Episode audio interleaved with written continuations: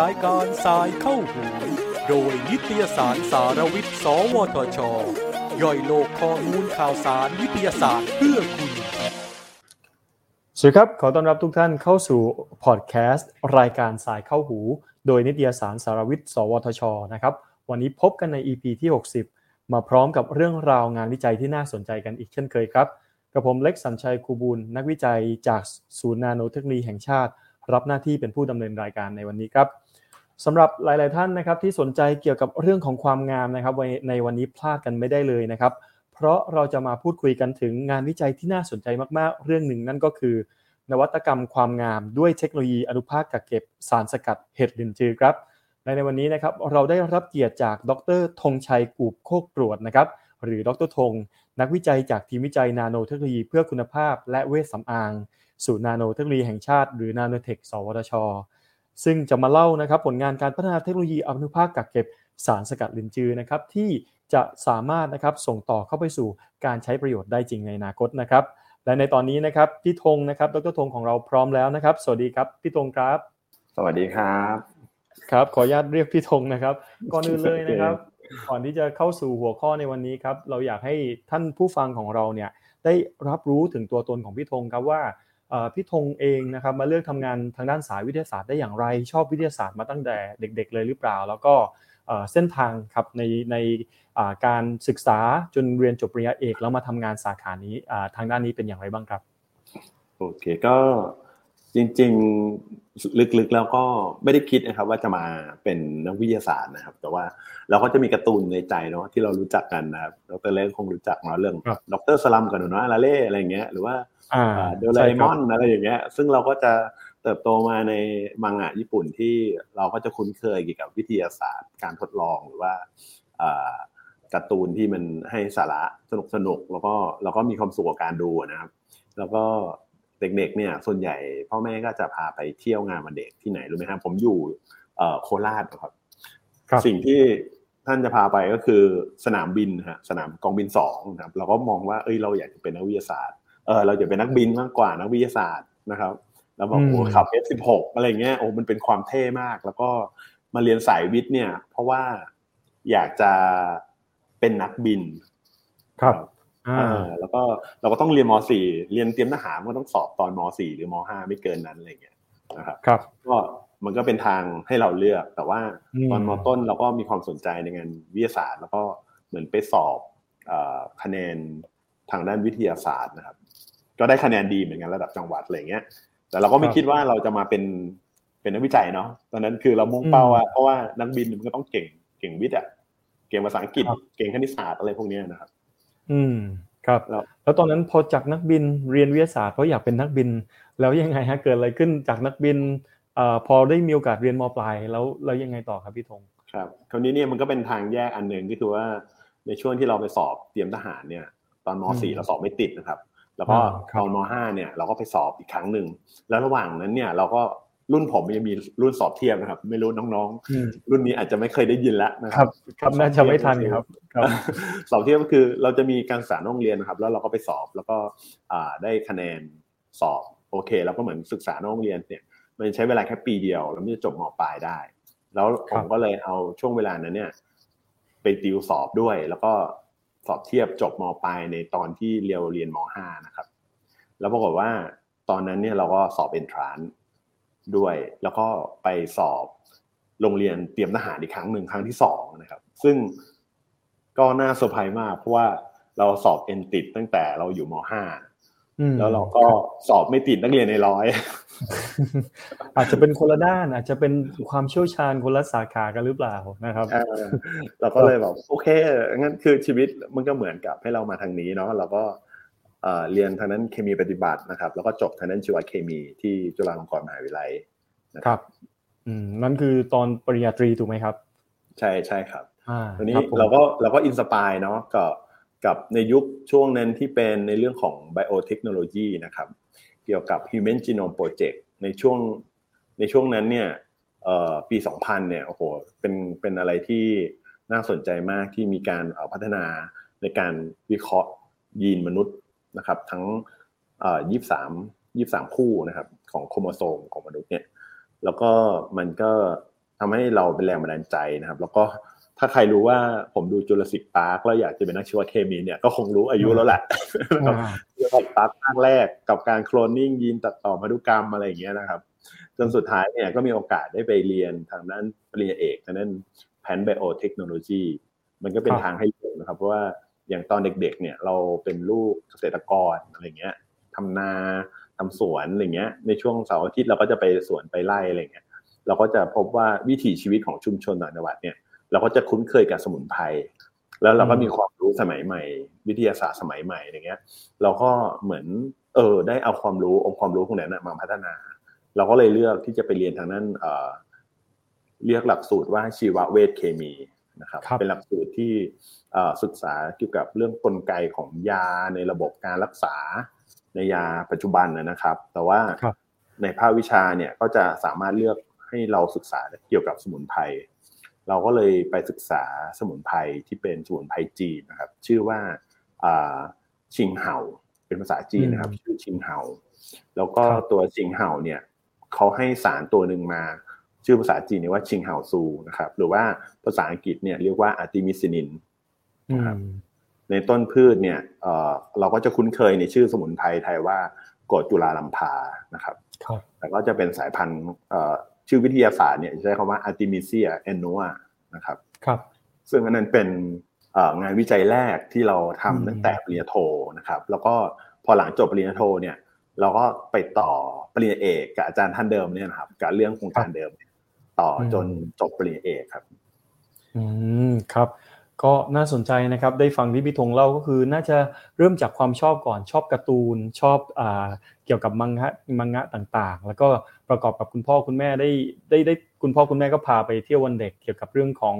การบินต่างๆ ก็เลยมองว่าตัวเองน่าจะชอบวิทยาศาสตร์ อยากได้มีโอกาสในการศึกษา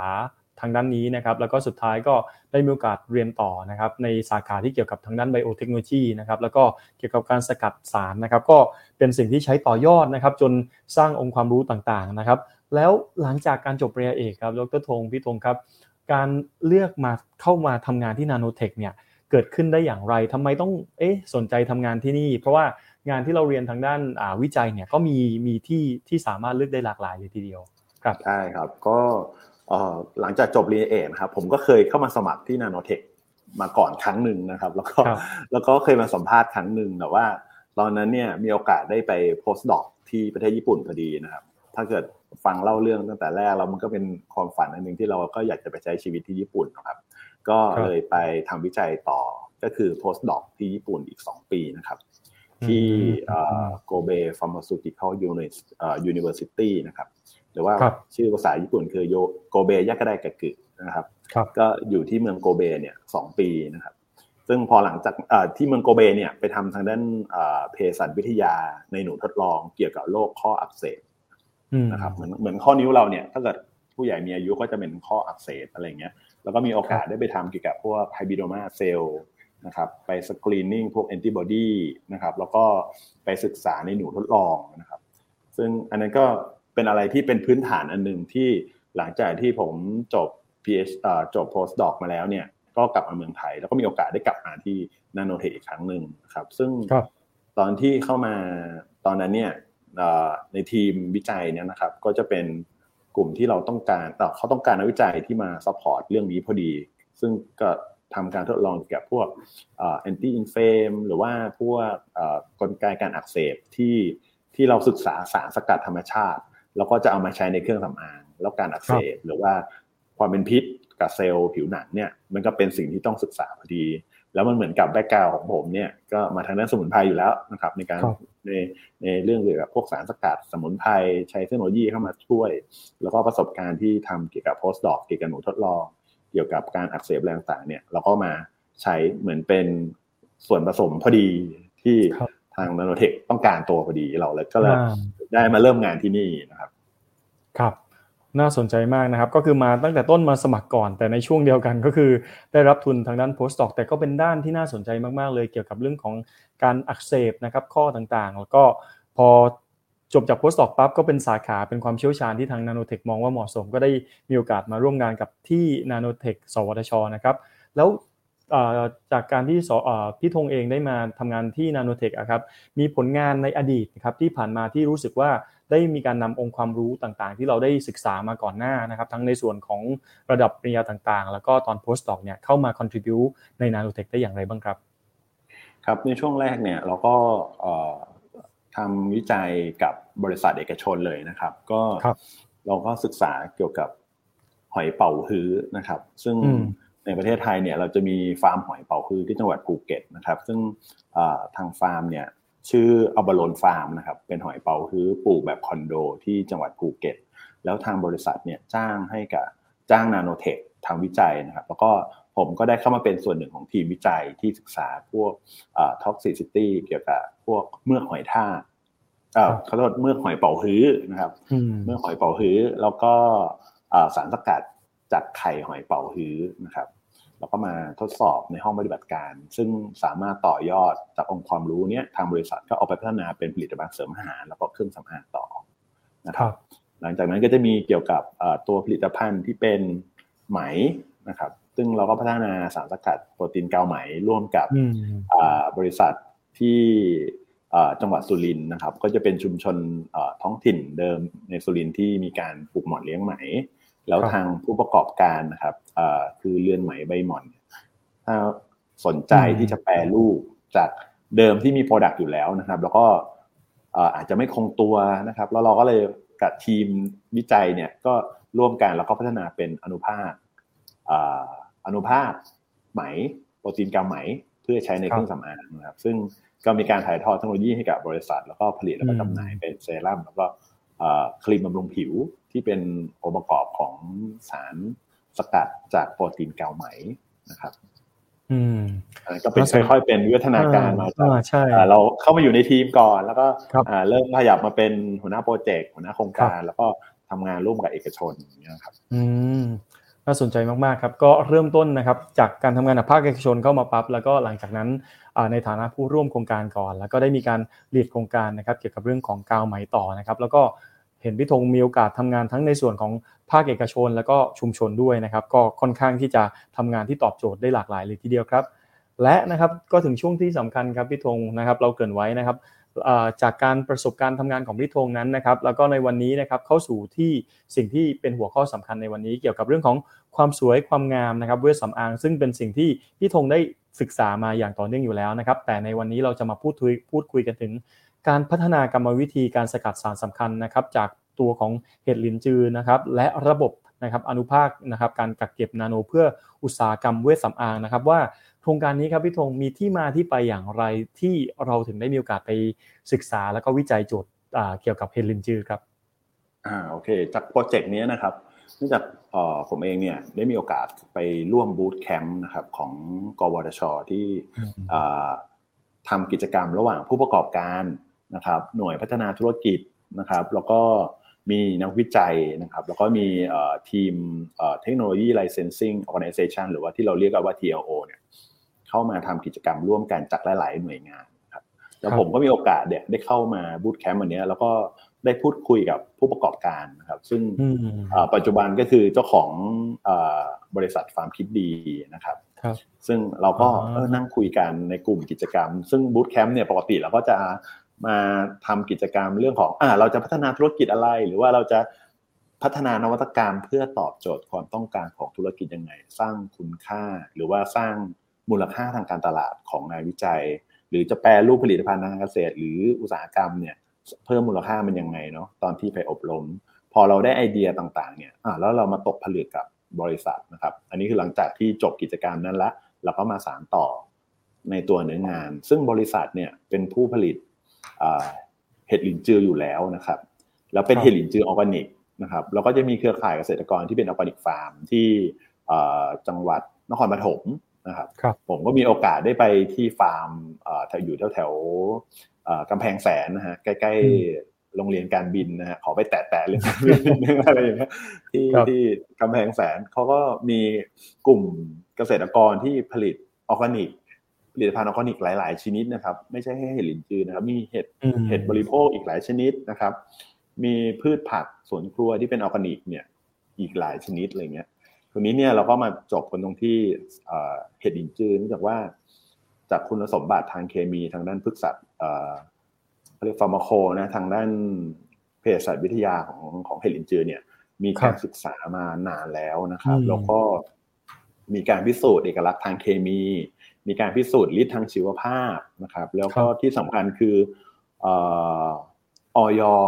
หรือ FDA ของแต่ละประเทศเนี่ยแอปพูฟว่ามันเป็นอะไรนะ เป็นสมุนไพรจีเนาะแล้วก็สามารถบริโภคได้นะครับที่สำคัญคือบริโภคได้ แล้วก็ในสารออกฤทธิ์พวกนี้เราก็สามารถที่จะเอามาพูฟแล้วก็ทำเป็นผลิตภัณฑ์ได้นะครับ จากพื้นฐานที่เราเป็นนักวิจัยอยู่แล้วกับ คุยกับเกษตรกรในกลุ่มเครือข่ายเกษตรกรเขาก็มีความสนใจเพราะว่าเขาก็ไม่ได้มีประสบการณ์ในงานวิจัย แล้วเราพอเราบอกว่า เออถ้าเราต่อยอดขึ้นมาเป็นเซรั่มที่มีการพัฒนาหรือว่าผลิตภัณฑ์เครื่องสำอางที่ที่สร้างมูลค่าเพิ่มจากกิโลละหลักร้อย หลักพันต้นๆอะไรอย่างเงี้ย แล้วแต่ฤดูกาลกลับมาขายขวดหนึ่งราคาหลายพันโดยใช้สารสกัดไม่เยอะแต่ว่าได้ผลอะไรอย่างเงี้ย มูลค่ามันก็จะเพิ่มเพิ่มขึ้นนะครับในการตลาด ครับอันนี้ผมถามย้อนกลับไปนิดนึงครับพี่ธงก็คือว่าก็คือจากการเข้าบูตแคมป์เนี่ยเราก็ได้เจอกับทางบริษัท ซึ่งก็คือบริษัทฟาร์มคิดดี แล้วก็เหมือนพี่ธงเล่าให้ฟังว่า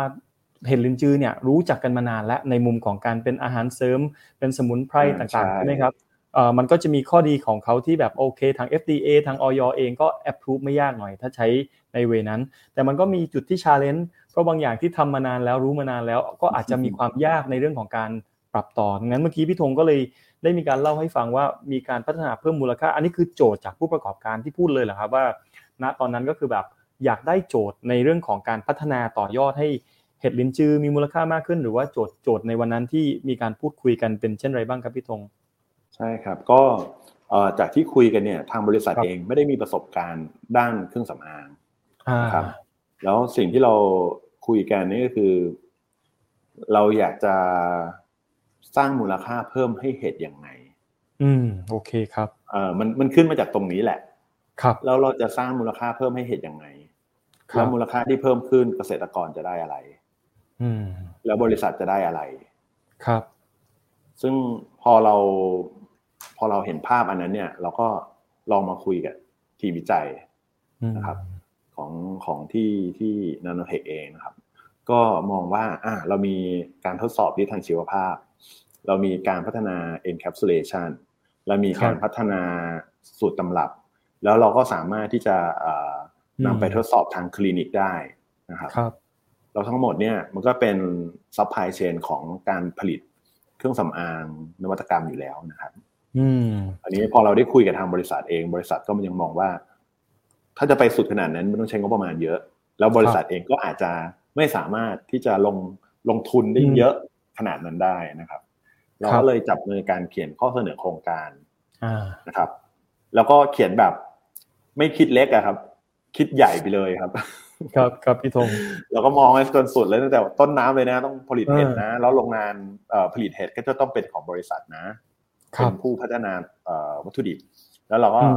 มองยาวจนไปถึง finish product ที่สามารถผลิตแล้วก็จำหน่ายในท้องตลาดได้ครับสิ่งที่เราได้ในตอนนั้นเนี่ยเราขอทุนจากสกวนะครับครับสำนักงานสนับสนุนการวิจัยนะในยุคนู้นนะตอนนั้นนะครับปัจจุบันเปลี่ยนชื่อเป็นสกสวนะครับครับนะครับ แล้วก็ตอนนี้เนี่ยในโปรแกรมที่เราได้เนี่ยมาจากโปรแกรม Innovative House นะครับซึ่งโปรแกรม Innovative House ปัจจุบันยังมีอยู่นะครับ แล้วก็ตอนนี้สังกัดกับบชนะครับทำให้เรามีมีโอกาสที่จะพัฒนาโครงการ แล้วก็ได้รับทุนสนับสนุน หลังจากที่ได้รับทุนสนับสนุนเนี่ยเราก็ทำงานวิจัยตั้งแต่สารสกัดนะครับจากห้องระดับห้องปฏิบัติการจนปัจจุบันสามารถที่จะผลิตในระดับอุตสาหกรรมได้ เป็นสารสกัดที่ใช้เครื่องสเปรย์ไดนะครับ ก็คือใช้สเปรย์ไดระดับอุตสาหกรรมทำได้เลยนะครับแล้วก็แปรรูปจากตัวเห็ดหลินจื้อที่เป็นเห็ดหลินจื้อแห้งนะครับ แล้วก็สกัดออกมาเป็นตัวน้ำนี่แหละนะครับ แล้วก็เอาน้ำสกัดเนี่ยไปสเปรย์ได้เราก็จะได้เป็นผงแห้งของตัวเห็ดอินซีสกัดเลยนะครับจากนั้นเราก็เอามาพัฒนาต่อเป็น encapsulation จากนักวิจัยที่มีความเชี่ยวชาญในทีมนะครับนี่ผมก็ถือว่าเป็นตัวแทนทีมมาเล่าให้ฟังเนาะ แล้วก็จาก NCAP เนี่ยเราก็มาทดสอบ characterize มันนะครับ ทั้งทางเคมียังมีสารสำคัญอยู่นะ แล้ว encap มันช่วยซึมผ่านผิวได้ยังไงใช่ไหมครับครับประเด็นก็คือตอนสกัดเราสกัดด้วยน้ำครับ ครับคุณค่ามันอยู่ในน้ำมันก็จะมีทั้งตัวสารที่ละลายน้ำแล้วก็มีตัวเบต้ากูแคนซึ่งก็จะเป็นสารกลุ่มโพลีสักลายที่ที่ที่ได้จากเห็ดหลินจือด้วยนะครับ แล้วก็มีกลุ่ม terpenoid หรือว่าพวก saponin glycoside อะไรพวกนี้อยู่ในนั้นด้วยนะครับ แล้วก็ประเด็นคือสารพวกนี้ละลายน้ำแต่ผิวหนังคนเนี่ย มันเป็นชั้นไขมันลิอ่าใช่ อ่า คราวนี้ทีมวิจัยเองเนี่ยก็พัฒนาเป็นระบบที่ช่วยให้สารที่ละลายน้ำเนี่ย ซึมผ่านไขมันได้ อืมถ้าพูดง่ายๆคือมันก็ช่วยเพิ่มประสิทธิภาพการเข้าผิวดีขึ้น อ่าเดี๋ยวผมขอย้อนกลับไปเล็กน้อยนะครับพี่ธงก็คือจากโจทย์ที่ผู้ประสบการผู้ประกอบการเนี่ยมองว่าอยากเพิ่มนะครับมูลค่านะครับก็ได้มามีการพูดคุยกับทางทีมวิจัย ทางทีมวิจัยก็ได้มองถึงทำทั้งวายูเชนเลยทำเราต้องทำบิ๊กแต่ทำบิ๊กปั๊บเนี่ยผู้ประกอบการก็น่าจะลงทุนเยอะมาก ก็ชวนกันเขียนเป็น proposal เขียนเป็นข้อเสนอโครงการแหล่งทุน แล้วก็พัฒนาต่อยอดนะครับจนสามารถที่จะพัฒนาในส่วนของระดับ lab scale แล้วก็พัฒนาต่อยอดไปสู่กระบวนการผลิตในระดับอุตสาหกรรมนะครับโดย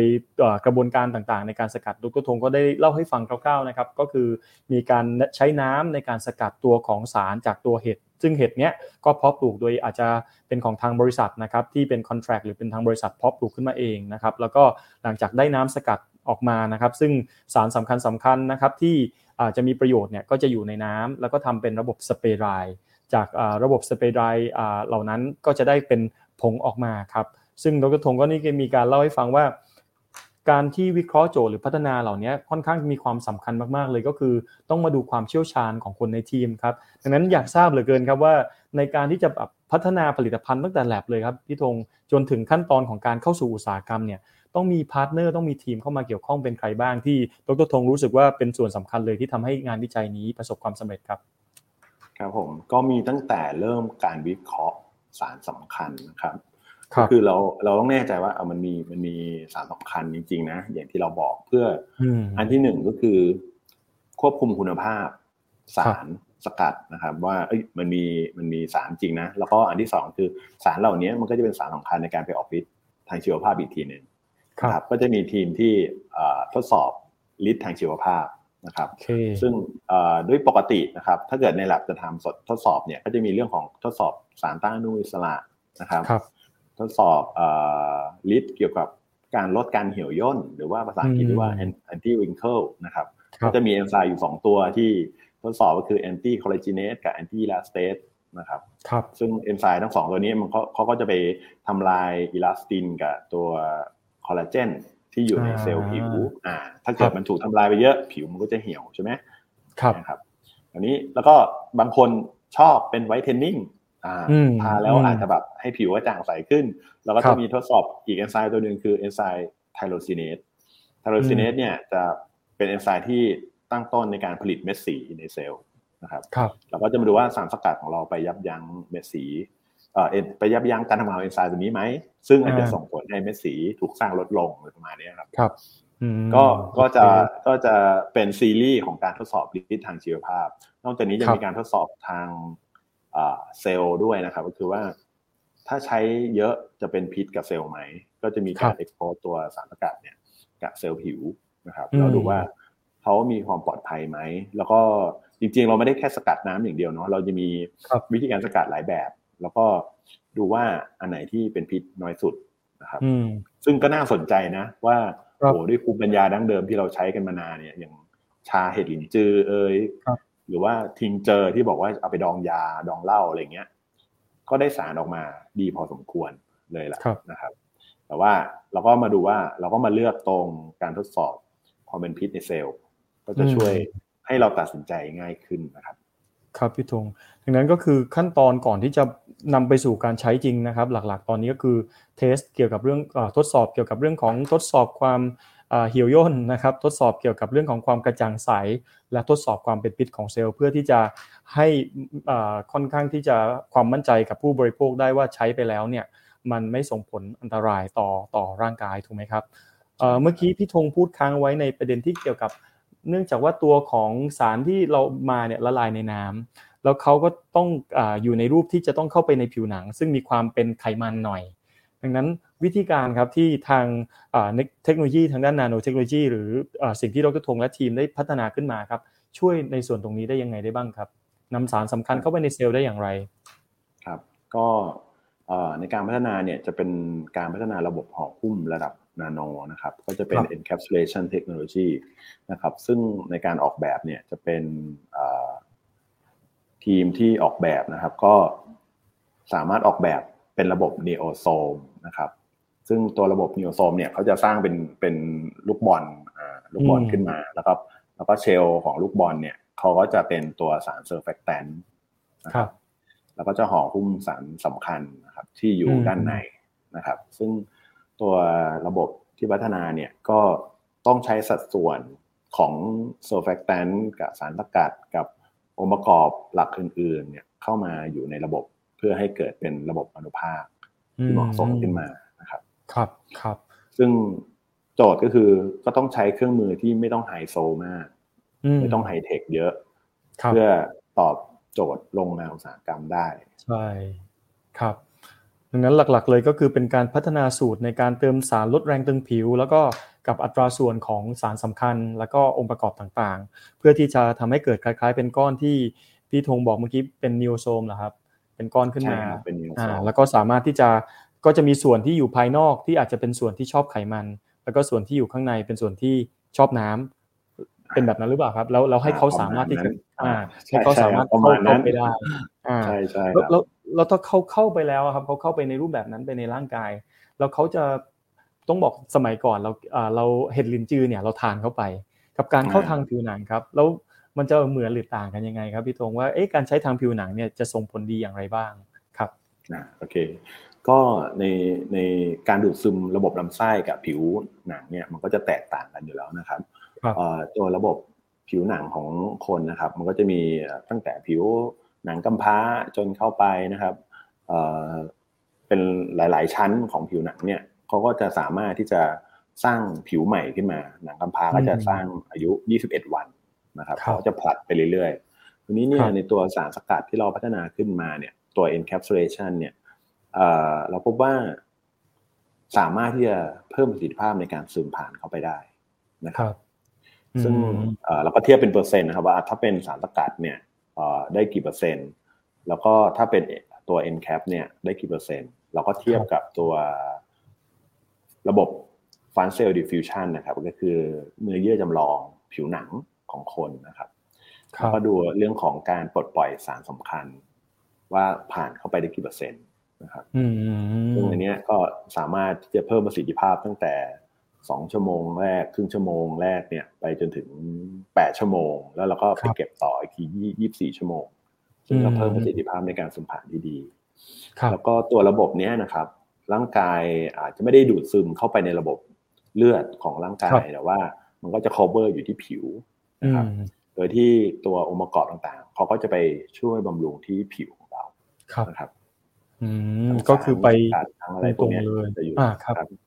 ครับสารสกัดที่สำคัญครับพี่ธงเมื่อกี้พี่ธงบอกมีสารสกัดสำคัญที่จะช่วยในเรื่องของผิว มีตัวไหนบ้างนะครับ เราจะช่วยอะไรได้บ้างนะครับพี่ธงที่อยู่ในเห็ดลินจือครับก็ตัวที่เป็น terpenoid นะครับ ที่เราวิเคราะห์เนี่ยห้าตัวนะครับ ที่เราเจอสารสาร standard นะครับ แล้วก็จะมีตัวเบต้ากูแคนนะครับ ซึ่งก็จะเป็นโพลีไซคลายที่อยู่ในเห็ดหลินจือนะครับ ก็ ตัว beta-glucan เองเนี่ยก็จะมีผลในเรื่องของต้านอนุต้านอนุมูลอิสระด้วยนะครับ เรื่องเรื่องของ review paper ใหม่ๆเนี่ยเดี๋ยวนี้เนี่ยมีพูดถึงเรื่องการป้องกันแสง UV ด้วยนะครับครับ แล้วก็ฤทธิ์ที่เราคุ้นเคยกันอยู่เลยก็คือว่าลดการอักเสบได้นะครับตัวนี้เนี่ยในตัวของสารสำคัญนะครับ แล้วก็ตัว terpenoid เนี้ยเราก็พบว่าสามารถต้านอนุมูลอิสระได้ แล้วก็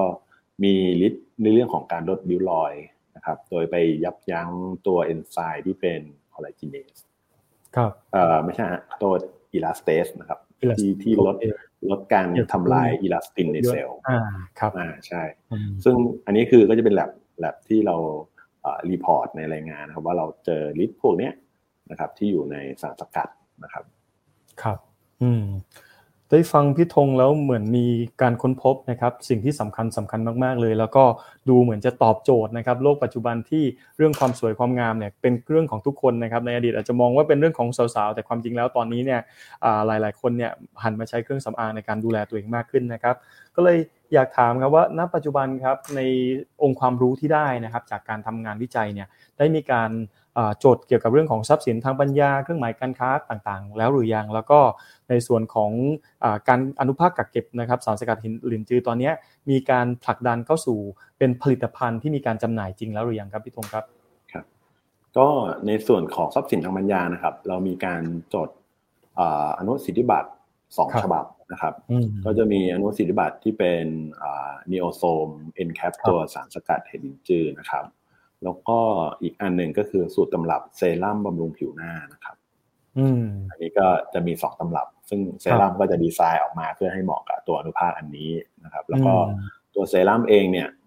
เรามีการทดสอบทางคลินิกด้วยนะครับ ว่าสามารถช่วยเลี้ยวรอยแลดูลดเลือนได้นะครับ ความชุ่มชื้นของผิวเพิ่มขึ้นนะครับ แล้วก็จะมีในส่วนของตัวเม็ด สีผิวนะครับ ก็ช่วยให้สีผิวกระจ่างใสขึ้น แล้วก็ที่ผมชอบอีกอันหนึ่งก็คือ เราจะใช้เซ็นเซอร์ตัวหนึ่งนะครับ ที่เราเรียกว่าเซ็นเซอร์วัดหน้าเด้งนะครับเราจะเห็นเลยว่ามันจะมีเซ็นเซอร์ตรงนี้ที่ที่สามารถใช้วัดผิวหน้าได้วัดวัดผิวก็ได้นะครับ ตรงไหนก็ได้ แล้วก็เขาจะมีปั๊มมอเตอร์ไฟฟ้าเหมือนอัดลมเข้าไปนิดนึงแล้วก็ทำให้ผิวมันเด้ง แล้วก็ดูว่ามันยุบตัวด้วยอัตราขนาดไหน แล้วเอาคำนวณเอามาเป็นสมการในการคำนวณว่าผิวพรรณเราเนี่ย มันสามารถเด้งเคลียคลิกที่เราคุ้นเคยกับหน้าเด้งหน้าเด้งหน้าเด้งอ่าอ่าว่ามันมีเซ็นเซอร์ตัวนี้วัดอยู่แล้วของเราที่เราทดลองทางคลินิกเนี่ย ก็พบว่ามันช่วยให้ผิวเด้งดีขึ้นนะครับ อืมครับ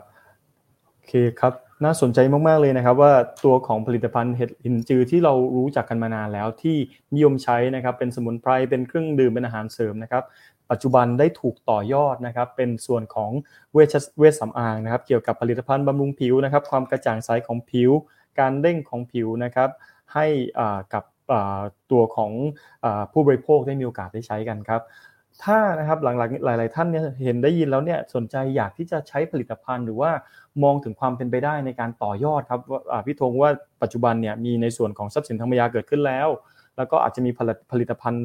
บางอย่างที่พัฒนาออกมาเป็นสูตรตำรับเรียบร้อยแล้วครับสำหรับคนที่สนใจจะติดต่อขอข้อมูลเพิ่มเติมได้อย่างไรบ้างครับโอเค ปัจจุบันนะครับตัวผลิตภัณฑ์เนี่ยเราได้ถ่ายทอดเทคโนโลยีให้กับบริษัทฟาร์มคิดดีแล้วนะครับ ซึ่ง หลังจากที่เราทำโครงการร่วมกันนะครับ แล้วก็บริษัทฟาร์มพีดีเนี่ยก็สนับสนุนทุนวิจัยด้วยนะครับ ในโครงการ ปัจจุบันก็คือซื้อเทคโนโลยีไปด้วยนะครับ แล้วก็ผลิตแล้วก็จำหน่ายแล้วนะครับ ซึ่งปัจจุบันเนี่ยถ้าเป็นช็อปนะครับชื่อแบรนด์นะครับ ชื่อแบรนด์ผมลืมบอกชื่อแบรนด์ครับชื่อแบรนด์ชื่อว่า l i c h e r a l นะครับ l i c h e r a l l i c h e r a l มาจากคำว่าลิชี่ที่แปลว่าเฮลินจือแล้วก็ natural นะครับอืมลิชีบวก natural เป็น natural อ่าก็เป็นลินจือผลิตภัณฑ์เห็ดหลินจือจากธรรมชาติครับซึ่งชื่อนี้ก็ได้จดเครื่องหมายการค้าไปแล้วนะครับมันจะเป็นเฉพาะแบรนด์นี้นะครับ แล้วก็ตัว niosome เนี่ยก็จะก็จดเป็นเครื่องหมายการค้าอีกอันหนึ่งก็คืออ่าลิชโอโซมนะครับก็มาจากคำว่าลิชี่บวกกับ niosome นะครับออกมาเป็นลิชโอโซมก็จะเป็นชื่อเฉพาะของแบรนด์นี้ไปแล้วนะครับ แล้วก็อนาคตก็มีโอกาสที่จะจำหน่ายตัวอนุภาคเห็ดหลินจือเผื่อแบรนด์อื่นสนใจอยากจะใช้อนุภาคเราก็อาจจะสามารถที่จะเอาไปใส่ในตัว product อื่นได้ด้วยกันแล้วก็ครับครับ แล้วก็มีแถมอีกนิดนึงเชิญครับเชิญครับตัว product นะครับ เราก็เหมือนทางทีมวิจัยพยายามที่จะดูว่าเอ้ยแล้วนวัตกรรมเราเนี่ยจะเข้าตาต่างประเทศหรือเปล่า ครับ เราก็เลยส่งตัวเนื้องานนะครับ ที่เป็น prototype ครั้งแรกเลยเนี่ย ไปประกวดที่ Geneva Invention นะครับที่ที่สวิตเซอร์แลนด์นะครับ ซึ่งในรอบนั้นเราก็ได้เป็นเหรียญเหรียญเงินมานะครับอืมครับนะครับแล้วก็ล่าสุดเนี่ยเราก็ส่งตัวสินค้าที่เป็น finish product ไปประกวดที่ Seoul Invention International Fair นะครับที่ที่เกาหลีนะครับรบที่ที่โซก็ งานนี้เราก็ได้เหรียญทองกลับมาด้วยเหมือนอืกันมสุดยอดมากเลยบอกครับว่าการันตีว่าเออเรามีทั้งสิทธิบัตรมีทั้งใช่เอ่องานนวัตกรรม มีการการทดลองทางคลินิกอะไรเงี้ย แล้วครับก็ครับเอ่อมีความปลอดภัยให้กับผู้บริโภค อืม น่าสนใจมาก ๆ เลยนะครับ มีผลการทดสอบนะครับในระดับห้องปฏิบัติการนะครับ ผลทดสอบในเชิงคลินิกนะครับ แล้วก็มีทั้งในส่วนของอาการการันตี มีออยถูกไหมครับ มาเกี่ยวข้องอยู่แล้วใช่ครับก็ต้องมีเราต้องอยเราต้องชัดเจน แล้วก็สิ่งที่สำคัญเลยก็คือการันตีนะครับ อีกอย่างหนึ่งก็คือเป็นในส่วนของรางวัลนะครับ ระดับนานาชาตินะครับ ทั้งที่เจนีวาสวิตเซอร์แลนด์นะครับ แล้วก็ที่โซลที่ประเทศเกาหลีนะครับ ทั้งเหรียญเงินและเหรียญทองก็เลยทำให้ผลิตภัณฑ์นี้นะครับอ่าไม่ได้มีแค่อ่า ในประเทศไทยนะครับที่เป็นที่รู้จักตอนนี้คาดว่าน่าจะเป็นที่รู้จักมากยิ่งขึ้นเลยทีเดียวนะครับแล้วก็เหมือนที่พี่ธงได้บอกนะครับว่าตัวผลิตภัณฑ์นะครับลิชลิชเรลนะครับตอนนี้ออกสู่ท้องตลาดแล้ว แต่ยังมีตัวของงานวิจัยดีๆ ที่อยู่กับทางทีมวิจัยที่สามารถต่อยอดพัฒนาเพิ่มเติมในอนาคตได้ก็ถ้ามีช่องทางในท่านใดสนใจนะครับก็สามารถติดต่อมายังศูนย์นาโนเทคโนโลยีแห่งชาติได้เลยถูกไหมครับพี่ธง ใช่ครับ ก็เรายังมีงานวิจัยที่เกี่ยวข้องกับสมุนไพรนะครับ หรือสารสกัดธรรมชาติเพื่อเอ่อผู้ประกอบการท่านใดมีความสนใจอยากจะต่อยอดหรือพัฒนาเอ่อองค์ความรู้ทางด้านสมุนไพรให้เป็นสากลมากขึ้นนะครับ มีงานวิจัยหรือว่าเอ่อพัฒนาระบบ encapsulation แล้วก็มีการทดสอบทางห้องปฏิบัติการ มีการทดสอบทางคลินิกอะไรพวกเนี้ยก็สามารถที่จะเอาโจทย์มาคุยกันได้นะครับ ทั้งครับทั้ง หน่วยพัฒนาธุรกิจหรือว่าอืมกับทีมวิจัยที่เอ่อแต่ละท่านก็จะมีความเชี่ยวชาญหลาย ๆ ทางนะครับครับแต่แต่ละคนก็อาจจะได้ให้คำตอบกับผู้ประกอบการที่ที่อาจจะไปตอบโจทย์ทางด้านนวัตกรรม ตอบโจทย์ทางด้านการตลาดได้ด้วยเทคโนโลยีครับครับดังนั้นถ้าพูดถึงศูนย์นาโนเทคโนโลยีแห่งชาตินะครับ ตั้งแต่ขั้นตอนการสกัดจนขั้นตอนการผลิตนะครับ ต้นตำรับต่างๆ และการผลิตในระดับอุตสาหกรรม ในระดับเอ่อเรามีโรงงานถูกไหมครับ เรามีโรงงานต้นแบบเวชสมางนะครับที่ได้รับมาตรฐาน GMP ดังนั้นท่านใดสนใจนะครับนอกจากเฮลินจื้อนะครับแล้วก็มีสารอื่นๆ อีกมากมายที่เป็นสมุนไพรที่ทางทีมวิจัยของพี่ธงเนี่ยได้ดำเนินการอยู่นะครับที่เกี่ยวข้องก็สามารถที่จะติดต่อมายังศูนย์นาโนเทคโนโลยีแห่งชาติได้ครับเอาละครับวันนี้เราได้ใช้เวลากับพี่ธงมาประมาณหนึ่งแล้ว ขออนุญาตเข้าสู่คำถามสุดท้ายในวันนี้ครับ อยากให้พี่ธงครับ วันนี้นะครับน่าจะมีน้องๆนะครับ หลายๆ คนฟังพวกเราอยู่นะครับ อยากให้พี่ธงเล่าถึงความสำคัญอของวิทยาศาสตร์นะครับ เทคโนโลยีและนวัตกรรมว่าสิ่งที่ตัวเองได้เรียนรู้เราเหล่านี้นะครับ แล้วก็ได้มาใช้ในการพัฒนางานวิจัยที่ออกสู่ผู้บริโภคเนี่ยมีความสำคัญออย่างไรกับตัวเอง แล้วก็อยากฝาก ข้อความใด ๆ ไปให้น้องๆ ที่ปัจจุบันสนใจอยากทำงานวิจัยสนใจอ่าการประกอบอาชีพทางด้านวิทยาศาสตร์ครับครับก็ต้องยอมรับว่าปัจจุบันโลกขับเคลื่อนด้วยเทคโนโลยีงานวิจัยแล้วก็องค์ความรู้นะครับเอ่อสำหรับผมเนี่ยตั้งแต่เด็กก็คือสิ่งที่ยังทำตลอดเวลาก็คือเรื่องของการสังเกตอืมผมว่าอาจจะเป็น character อันหนึ่งที่ทำให้ เรามาอยู่ตรงนี้ได้ แล้วดูว่าเออในธรรมชาติมันก็มีอะไรให้น่าสนใจหรือว่าสงสัยอยู่ตลอดเวลานะครับทีนี้ความสงสัยของเราสิ่งที่เราสังเกตเห็น แล้วเราจะต่อยอดมันยังไงเราอาจจะต้องอืมตั้งคำถามกับตัวเรากับสิ่งที่เราเจอนะครับ แล้วคำถามเหล่านั้นอาจจะเป็นคำตอบที่ที่ทำให้เราสร้างรายได้กับผู้ประกอบการสร้างให้รายสร้างรายได้ให้กับตัวเราเองด้วยนะหรือว่าครับเอ่อพัฒนาองค์กรด้วยด้วยเอ่อ คำถามหรือข้อสังเกตเหล่านี้ได้นะครับผมก็ยังมองว่าอาชีพอืมนักวิจัยเป็นอาชีพที่เอ่อสามารถอยู่ได้นะครับเอ่ออยู่ได้ตั้งตัวได้ และยิ่งปัจจุบันนะครับ ถ้านักวิจัยเข้าตานักลงทุนครับ ก็จะมีการเปิดเป็นสตาร์ทอัพอืมมีนักลงทุนอีกมากมายที่สนใจที่จะพัฒนาเทคโนโลยีร่วมกับเรานะครับโดยที่ครับเราอาจจะไม่ต้องใช้เงินตัวเองเลยนะครับอืมแล้วก็พัฒนาระบบ ธุรกิจขึ้นมาตอบโจทย์ความต้องการของผู้บริโภคได้ อันนั้นแหละครับน่าจะเป็นความท้าทายใหญ่ในอนาคตของนักวิจัยรุ่นใหม่อืมๆที่รอคอยความท้าทายอันนี้อยู่นะครับ อันนี้ก็ขอฝากไว้นะครับเผื่อใครสนใจในงานวิจัย พวกนี้โอกาสที่เราจะเติบโตก็ยังมีครับขอบคุณครับครับพี่ธงนะครับพี่ธงได้กล่าวถึงทักษะพื้นฐานเลยนะครับของนักวิทยาศาสตร์ก็คือความช่างสังเกต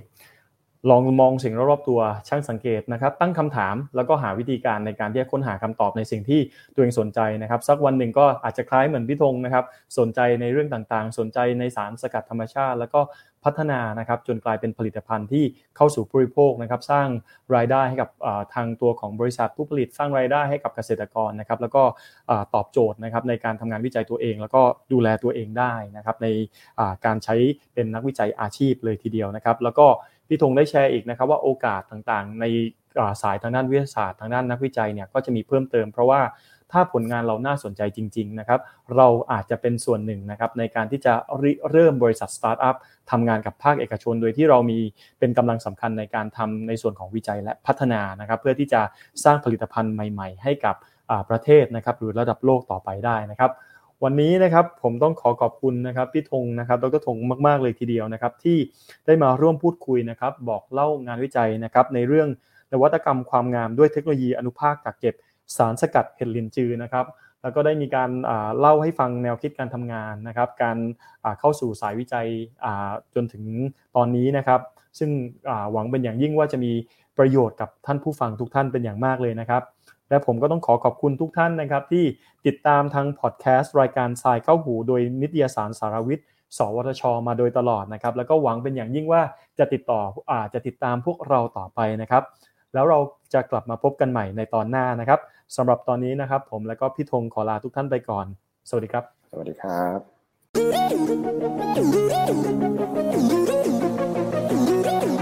ติดตามรับฟังรายการทรายเข้าหู ได้ทุกวันอังคารทางนัสดาพอดแคสต์และแฟนเพจนิตยสารสารวิทย์